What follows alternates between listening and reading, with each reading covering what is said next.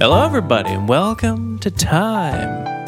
Oh, and, and Attention, the podcast dedicated to helping you become a better, more intentional human being. I'm the host of the show, Chris Bailey. This is episode number 81 How to Plan Your Week. 81 just seems like such a big number. I can't believe we've been doing it this long. Is this the average lifespan of what? of a human? Isn't it like around 81 or 79? I 79? never remember. I think for men it's around high 70s. Women in Canada it's low 80s. My, Why- it's probably different in the Why states. Why is that? I don't know. I think it's a pretty consistent finding though across all sorts of contexts that women live longer than their male counterparts. Hmm. Do you think it's because they're more social? I don't know. I, I actually think there's been quite a lot of research done on this, and Huh. I'm not intelligent or not. No, I'm just not versed in that literature. You're so not I a can't. fast enough Googler. That's what you're not. Nah, I've got a microphone in my hand. And Google in the other, a Google capable device. But anyway, Single tasking. welcome back Mm-hmm. to Time and Attention. We thought it'd be fun to start with the books we've read since the last time we recorded. Because this vacation, there, there were like six events that coincided in our lives around the, the time of this vacation. Uh, you joined the, the faculty at Carleton University. So now you're now a professor. I am, yeah. Um, you finished Well, no, your actually, technically, I'm a lecturer until I defend my Oh, thesis, well. but I'm part of the faculty. Yeah. technicalities. Technicalities. I'm on the tenure track. You'll always be a professor to me. I'll always be smarter than you, Oh, maybe I don't know. No. That's for that's No. for listeners of the podcast. but I'm to- not technically an assistant professor. I'm a lecturer Uh, uh, we, well, okay. for about another month if my defense goes well. Oh, Knock on wood, guys. all right. So first, you became a professor. Uh, second, you handed in your PhD thesis. I did. Third, we moved to Ottawa. Uh, fourth, we sold our house where we moved from in Kingston. Five, we celebrated 10 years together as a unit, as a couple, uh, or as uh, economists say, unit. Um, I submitted my next book, which we will talk about shortly. But we thought, okay, we just need we just need to not do anything for a period of time here. So we went to an, on a nice trip to Portugal. It's weird traveling right now, but we read a whole lot of books. Yeah. So we thought it'd be fun to to start with the best ones that we've read. Yeah, it was really nice because I mean, finishing the job market last year and finishing my thesis, not a lot of reading time in the 10 or so months that preceded that trip or any real break time, actually. So, having a couple of weeks in between finishing the thesis or submitting it, it's not done. I have to defend it, but Yeah. after it's submitted, there's not a lot I can do. I can't change it. So, um, after that, and before starting the job, having a couple of weeks off was pretty nice. And Pretty I got a lot of reading done. Yeah. What was the best book you've read in that time? If people are Okay, looking for a recommendation, It's really hard to pick because Yeah. they're all so different. I think the book I'm currently reading is probably going, this is fiction. It's Okay. probably going to be one of the best books I've read in at least a decade. Oh, okay. Um, the Overstory by Richard Powers is just beautiful. Um, and I, I find myself just kind of savoring it because it's just so, so beautiful. And it's so beautifully written that you don't even like notice yourself reading. It's just amazing. Um, and I, I think it's going to very likely be one of the best books I've maybe ever read, but I'm only half done or maybe two thirds done. So who knows? Maybe the last third will let me down and I'll, um, I'll want to start or I'll want to take this all back. But That's I a I big doubt it. statement. I mean, it won the Pulitzer Prize. I feel like Oh. other people have decided it's Well, good too. Yeah. But in terms of fiction, that was definitely up there. And then in like nonfiction, I've been dabbling in a lot of different things. I had this whole list of books that I wanted to read before I started as a as a faculty member and started this new phase of my career. Um, and so I've kind of been reading a lot of this like development, self help, not self help, but self development. Oh, what a what a phrase. eh? personal productivity. Yeah, Yeah. not self help, but the personal professional development.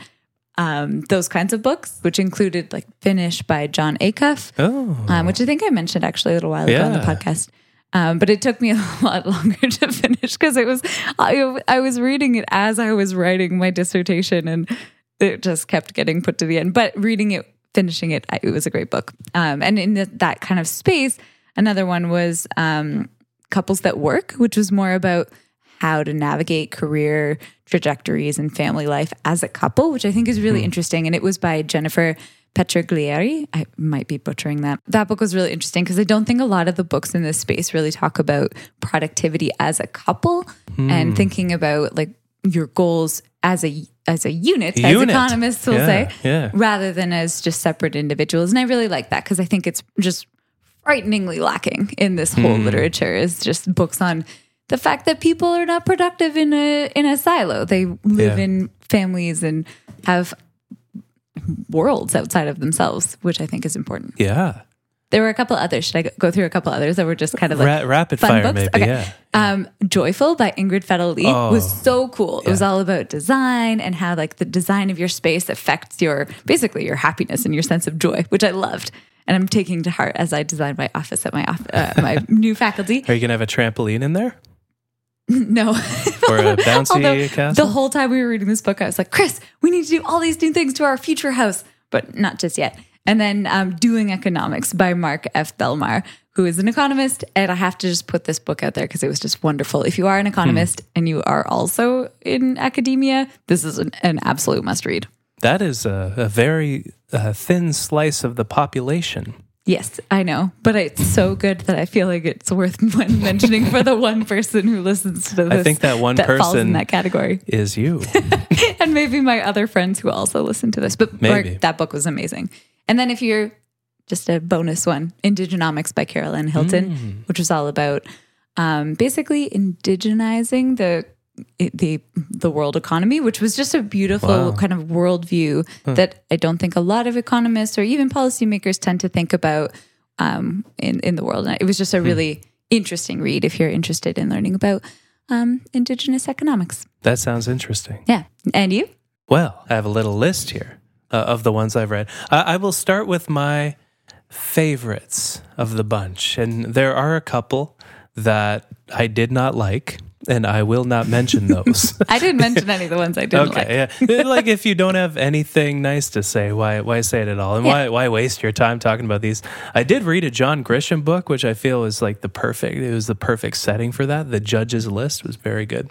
Uh, the Design of Everyday Things, not necessarily a productivity book, but it's about how the world is designed, from software to physical products to hardware, and it's just fascinating to think about the technical elements of design because we, we so often encounter something that is bad. It's designed very poorly and we can't necessarily articulate why. And it's it's nice to see the world from the angle of a designer. Uh, the Moment of Lift by Melinda Gates. No, Melinda oh, Gates. Melinda Gates. Uh, this is a great book. how empowering women changes the world. That was an incredible book. Uh, really, really, really well reviewed. I think Warren Buffett said it was one of the best books he has ever read in his life. And it's about, well, the subtitle says it all, but if you want to learn the intricacies of human development and how we can make more progress with that, really interesting. Everyday Vitality by Samantha Boardman. Uh, another great book full of tactical advice for uh, living a more vibrant life, I guess. Oh, and the book we mentioned, I think, in the last pod, uh, Why We Love by Helen Fisher, uh, which all, was also very good. And there are two other. Oh, oh, oh, oh. Oh, what's this right here? It's it's the book I'm in the middle of reading, which isn't in my read list on Goodreads here. It's called Other Minds: The Octopus, the Sea, and the Deep Origins of Consciousness. So cool. Yeah, it's all about all about octopuses, octopi. I don't know what the plural of that is. Octopi. Octopuses. Uh, I think I think it's octopuses, but it's all about how minds form and what makes us conscious and what consciousness means. And octopuses are, uh, or octopuses, as, as I should say, are coming. Uh, that's not how it's Okay, I pronounced. I, could- hope nobody takes my word for that. but, but some great book recommendations for you all uh, to wade through. I guess uh, if I had to pick one on this list, it might be the moment of lift or the design of uh, or or other minds. Let's do the moment of lift or other minds. I have one chapter left. I feel confident r- recommending it. If you had to pick one or two, I think Joyful is probably Joyful. the book that would be the most interesting to the widest number of people. yeah. But what Yeah. one? What one do you love? I love the overstory, and I'm not even done. So Okay. if I'm, yeah, if I'm totally honest, it's just amazing. Well, wait till you get to the understory. Then the book falls apart. I don't think so. I have high hopes. We'll we'll have to put a chapter marker in the podcast to delineate these the, this uh, sub conversation from this. But we are talking about planning our weeks. hmm What do you recommend considering for planning a week? Yeah, I think there are, you have to kind of think of big picture things and little things.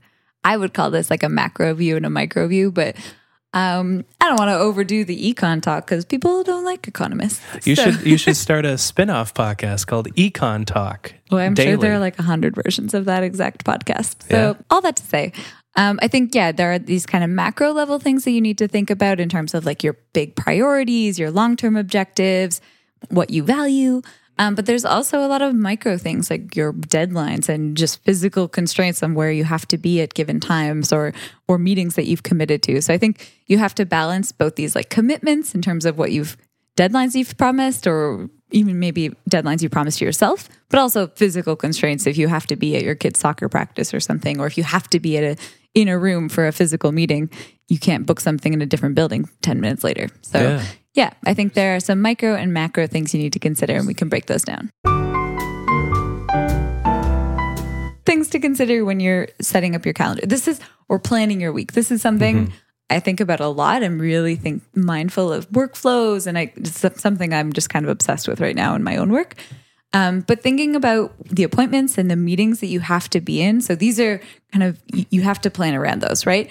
If you're planning far enough ahead of time, you can make sure those appointments and meetings happen in times that are the least disruptive to whatever workflow you kind of follow. I mean, I try to bunch all of my appointments and meetings into particular days, or if I can't put them all in one day, I'll put them at like specific times of day.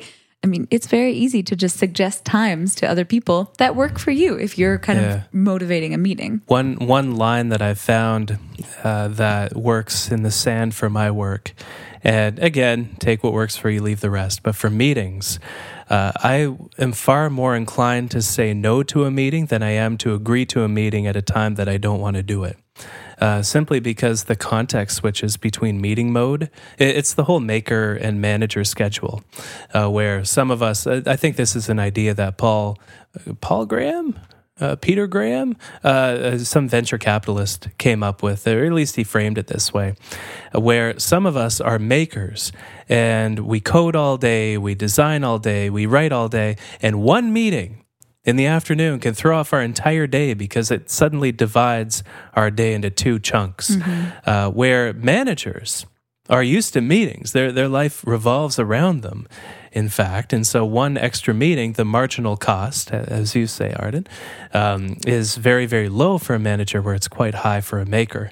And for those of us who find ourselves somewhere in the middle, where we have to manage projects, we have to manage commitments, but we also have to create.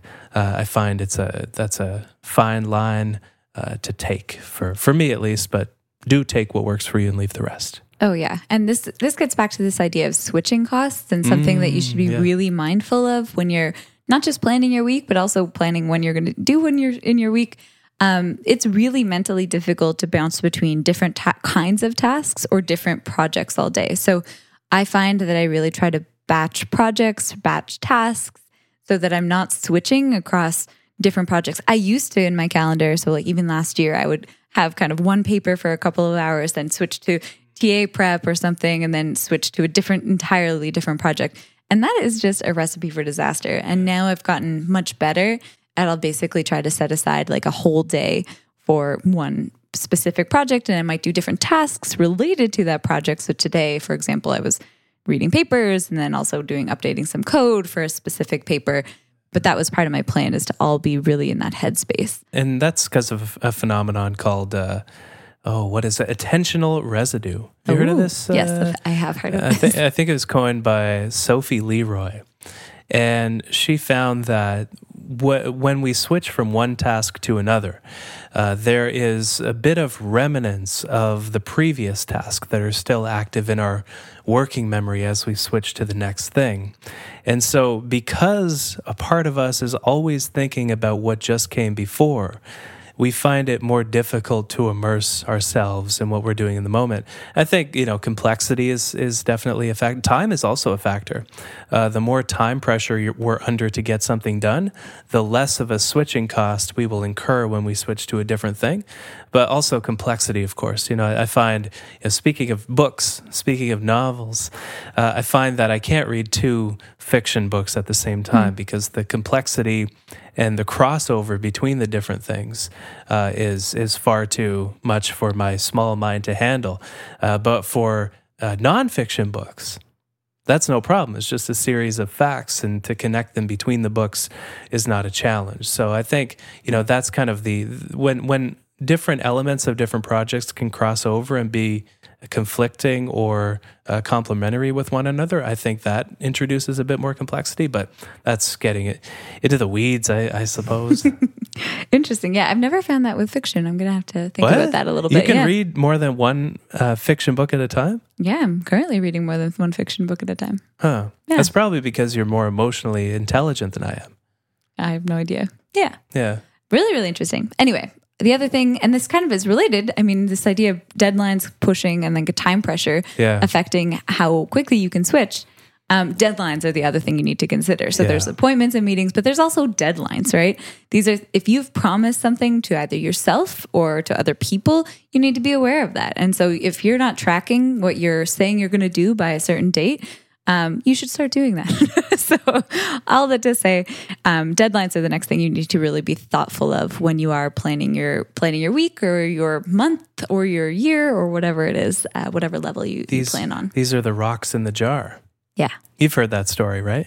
No, I don't think I have. No? Oh, I've heard this story so, so many. I'm so This tired with like of the hearing this rocks story. and the sand. Oh yeah, yeah, yeah. okay. So have I'll, heard this. I'll recount it very quickly. Yeah. So feel free to hit that thirty second skip button, and hopefully it's obvious that I'm done telling this damn story because I've heard this damn story like fifty thousand times. So there's a professor who's teaching a class, and he's about time management, let's say, and he pours a bunch of uh, rocks into a jar, and uh, right to the brim of this jar, Arden, right to the brim. Yep. And he asked people, the class, is this jar full? And they say, yeah, it's full of rocks. But then, like you were saying, he gets the sand out, you see, uh, and he pours the sand into the jar. And yes, it's uh full. You know, it, it takes all the space between the rocks, and the class is onto him now. Uh, and uh, they say, no, it's, it's not full. And then he, he fills the rest of the jar with the tears of everybody who's ever heard this damn story. And and once he does, he asks, "Is it full?" And people say yes. Yeah, exactly. So, I mean, you say that the the rocks in that story are kind of the most important things, Yeah, right? yeah. The things that are not movable. That you don't want to compromise. that you don't on. want to compromise Yeah. on. And so that's not the same as like appointments and meetings in general. You can put those at a time that is more convenient for fitting in the bigger picture, more Mm-hmm. important stuff, right? And this is something I've gotten much better at where I will really push back on having meetings taking up multiple different parts of my day Yeah. rather than just kind of time blocking a meeting section of the day or or whatever. I'm lucky in the fact that I have the ability to do that. But even when I was at the government, there's a lot of, I mean, that was where I feel like the epitome of a job where you don't have a lot of autonomy. That's the opposite end of the autonomy spectrum, I think. Yeah. Um, even then, though, you can recommend times that work for you, right? I mean, just saying when works for you, I'm free all week. That's a terrible Oh, idea. man, Nobody no. likes getting those emails because it's just so vague. 7 Give them- a.m. on Monday. yeah, give them three choices that work really well for you, and if none of them work, say, "But please feel free to suggest another option." Like, of course, be accommodating. Don't be don't be a jerk. Don't say I, oh, I'm really aggressive about my time. You can just make recommendations, and people tend to pick the defaults that you recommend. Life hack: Don't be a jerk. Don't be a jerk. So, all that to say, you can work these appointments and meetings and stuff if you plan ahead. Which gets me to the actual nitty gritty of Oh, this, right? Oh, the micro, the understory. I guess so. Yeah. So, I mean, I tend to plan not just at a weekly level. I try to kind of also plan like at a monthly and for me, a semester kind of planning. So I have things that I want to accomplish each each term or each semester, just because that's the way my work cycle works.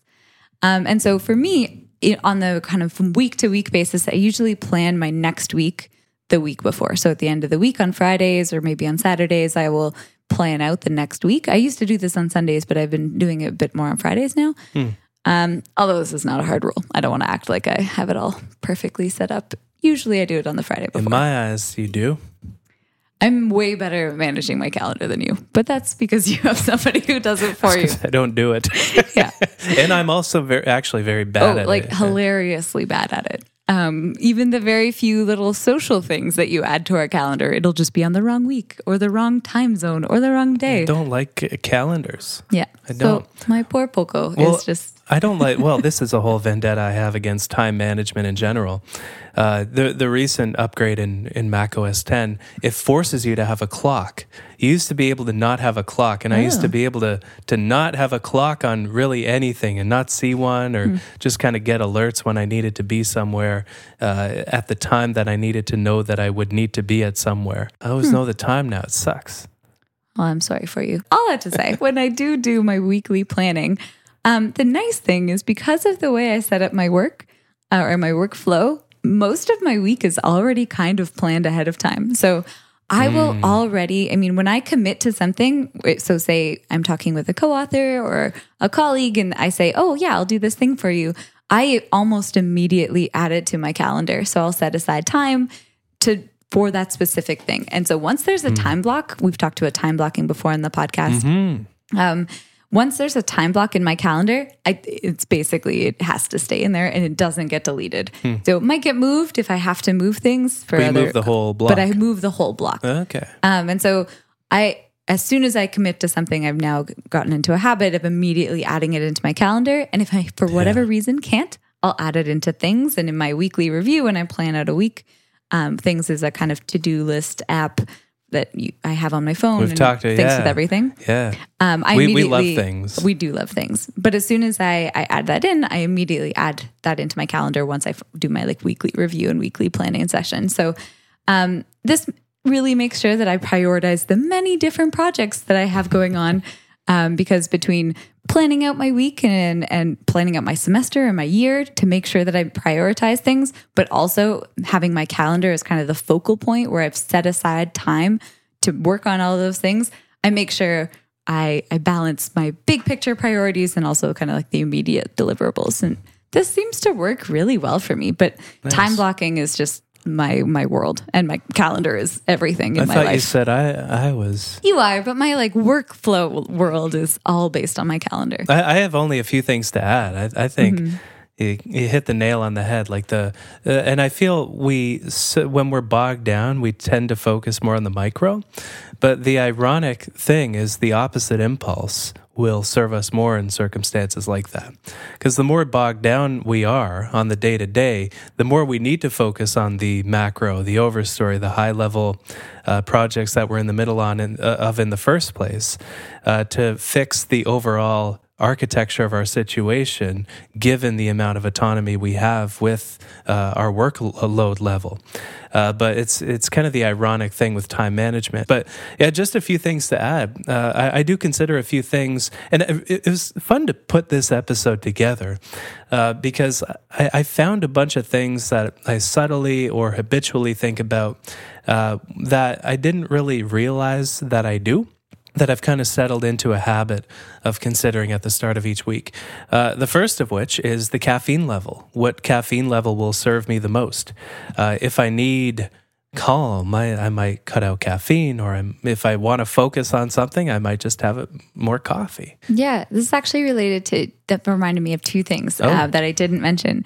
So one of the other things that you should probably think about or consider when you're planning out your week is your biological prime time, right? So related to caffeine and how caffeinated you want to be for certain days or tasks or whatever. Um, think about your biological prime time, right? I mean, think about when you should schedule different activities to plan your week. And I guess I should also say this is assuming you do plan your week. Maybe you don't plan it at all, but just to add biological prime time in there too. Yeah. And I also consider how much scatter focus time, how much mind wandering time I need. Uh, if I'm in the middle of more creative projects, uh, I'll definitely schedule more time for that. Schedule walks and workouts. Uh, I'll think of what projects I need to focus on versus need more space. Uh, that can inform what I set. Uh, I'll think about the number of days I need to work, which is something that not enough of us think about, and we have so much unused vacation as a as a modern uh, work society, uh, and that's a mistake because vacation really can uh, charge us up. Um, I think about what meetings I can cancel, looking at the week ahead uh, that have somehow fallen on my calendar because I'm terrible at managing that.